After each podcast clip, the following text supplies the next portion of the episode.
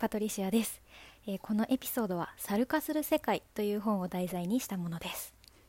この本は何かについて語り続けているものではなくいろんな世の中の出来事について著者である内田達さんが見解を綴っている本です。まず題名の猿化する世界。これは一体どういう意味なのか。ここでいう猿とは長三母子に出てくる祖公が飼っている猿を指しています。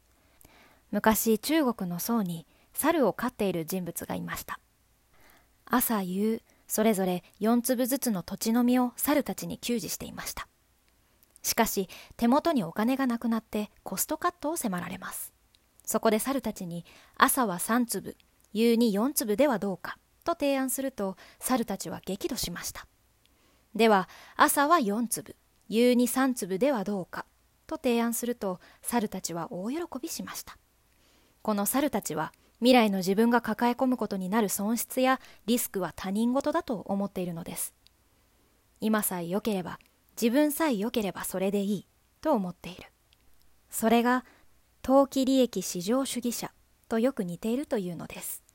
こんなことを続けているといつか大変なことになる。と分かっていながら大変なことが起きた後の未来の自分に自己同一性を感じることができていない。データをごまかしたり統計をごまかしたり。そういうことをしている人たちは長三母子の猿とよく似ているのだ。と内田達さんは言っています。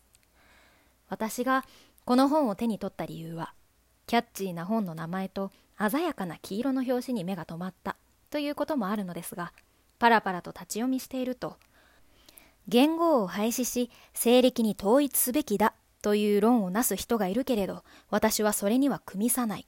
ですとか死刑制度の逃避についてどちらかに組みして断定的に語る人を私はどうしても信用することができない。ですとか今までの私とは全く逆の意見が書かれていました。なので正直は？なんて？という気持ちでした。言語なんて廃止して世界中で西暦に統一したらいいじゃん。とか死刑はするべき。人の命を殺めた人に反省するための時間を設ける価値もそんな資格もない。と思っていた私にとって真逆の意見が連なっていた。だから初めはうーんそんなこと言うなら聞いてやろうじゃん。くらいの気持ちで自分の考えをさらに肯定するための材料として買ったのです。後に自分がいかに無知で表面的なことしか考えていないのか。自分が内田さんの言う猿だったことを痛感させられるのですがあの時この本を手に取っていなかったらと思うと恐ろしいほど自分の凝り固まっていた思考が180度変わっていきました。正しいとか正しくないとかそういうことではなく世の中で起きている動きに自分がどれだけアンテナを張っていなかったか。そしてこういう意見を持っている人がなぜだか今まで私の認知するところに入ってきたことはありませんでした。本を読むこともなくニュースといえば LINE ニュースや夕方のテレビで放送されているものしか聞いていなかったのだから当たり前ですね。ある出来事の裏にどんな思惑が働いていて人をどんな風に操作したいと思って情報を流しているかということも考えさせられました。いくつか私なりに面白いと思った内容をまたちょこちょこ配信していければと思っています。今日はいつか共有したいなと思っていたメモ欄に書いてあることをお伝えしていきたいと思います。まず自分らしさや個性という言葉の裏側に流れているものについて。この言葉になんだか嫌な印象を内田さんは持っていたそうです。なぜか。自分らしさの探求自分探しの旅というようなことを口にする人間がしばしば管理する側の人間だったからです。彼らは別に若者たちが成熟し変化して自由に生きることを求めているわけではありません。そんなことになったら管理しにくくなるだけです。自分らしく生きろという一見勇気づけるようなメッセージは実は本音のところでは早く自分らしさというタコツボを見つけてそこに入って二度と出てくるなと言っているのではないでしょうか。と内田さんは言います。一度生き方を決めたら、自分のポジションを決めたら、一生そこから出てはならないという圧力を自分らしくという主婦が生み出しているということはないのか。内田さんのところに高校の先生から届いたメールのお話が出てきます。生徒たちが自分が本当にやりたいことを早く見つけることが学習指導の一つの柱になっているがそれは正しいのでしょうか。早く自分が本当にやりたいことを見つけなさい。というと生徒たちは明らかにストレスを感じているように見えます。果たして時間を区切っていついつまでに本当にやりたいことを見つけるようにと高校生に強制することに教育的な意味があるのでしょうか。という内容だったそうです。これは本質的な問いであると思ったそうです。自分らしさとか個性とか本当にやりたいことという言葉で飾られていてもそれが罠にはめられ息ができなくて身動きができなくなる状態へ誘導されていることだと子供たちは直感的に感じている。どうしてこんなことになってしまったのか。それは今の日本社会が成熟するということが複雑化することだということを認めていないからです。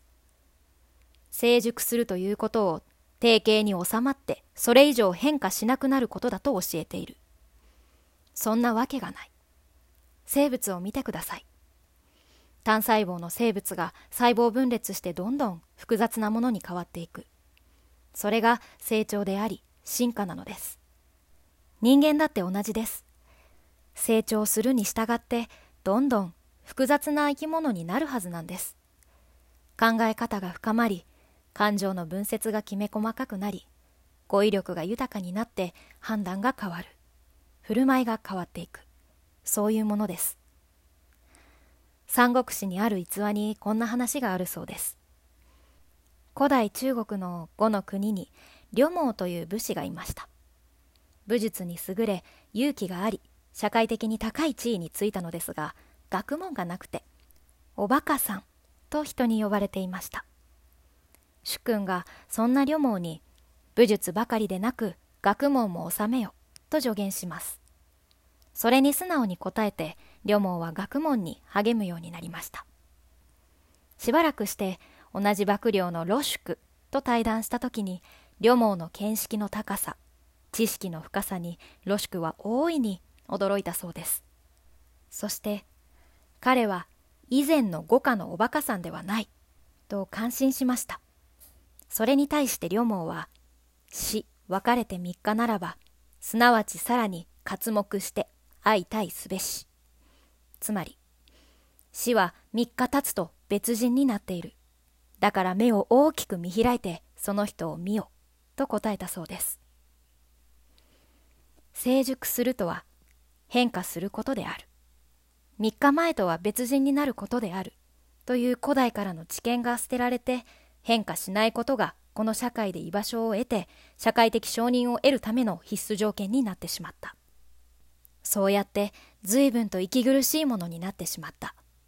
振る舞いが絶えず変化すればシステムの制御が難しくなります。システムの管理コストを最小化するために人間たちは成熟するなという命令を下されている。知識や技能を量的に拡大したり生産性を上げたり効率的に働いたりするのは構わないが、自分に割り振られた分際から踏み出すことは許さない。別人になることなど絶対に許さない。人間たちを同一的なままに留めておくというのは、長期的に見てシステムの自殺行為ではないか。国民が成熟、変化を止めてしまったら、もうその国ではいかなる技術革新や進歩も起こらない。この生きづらさは生物の進化そのものに逆行しているからだというのが内田さんの考えです。自分らしさなんて別に慌てて確定することはない。3日前と全然違う人間になってもそれは順調に成長しているということだから気にすることはないのだと内田さんは述べています。罠から這い出て深く呼吸ができて身動きが自由になったような気がすること。それが一番大切なことです。と本の中でおっしゃっていました。では今回はこの辺で終わりにします。ありがとうございました。パトリシアでした。チャオ。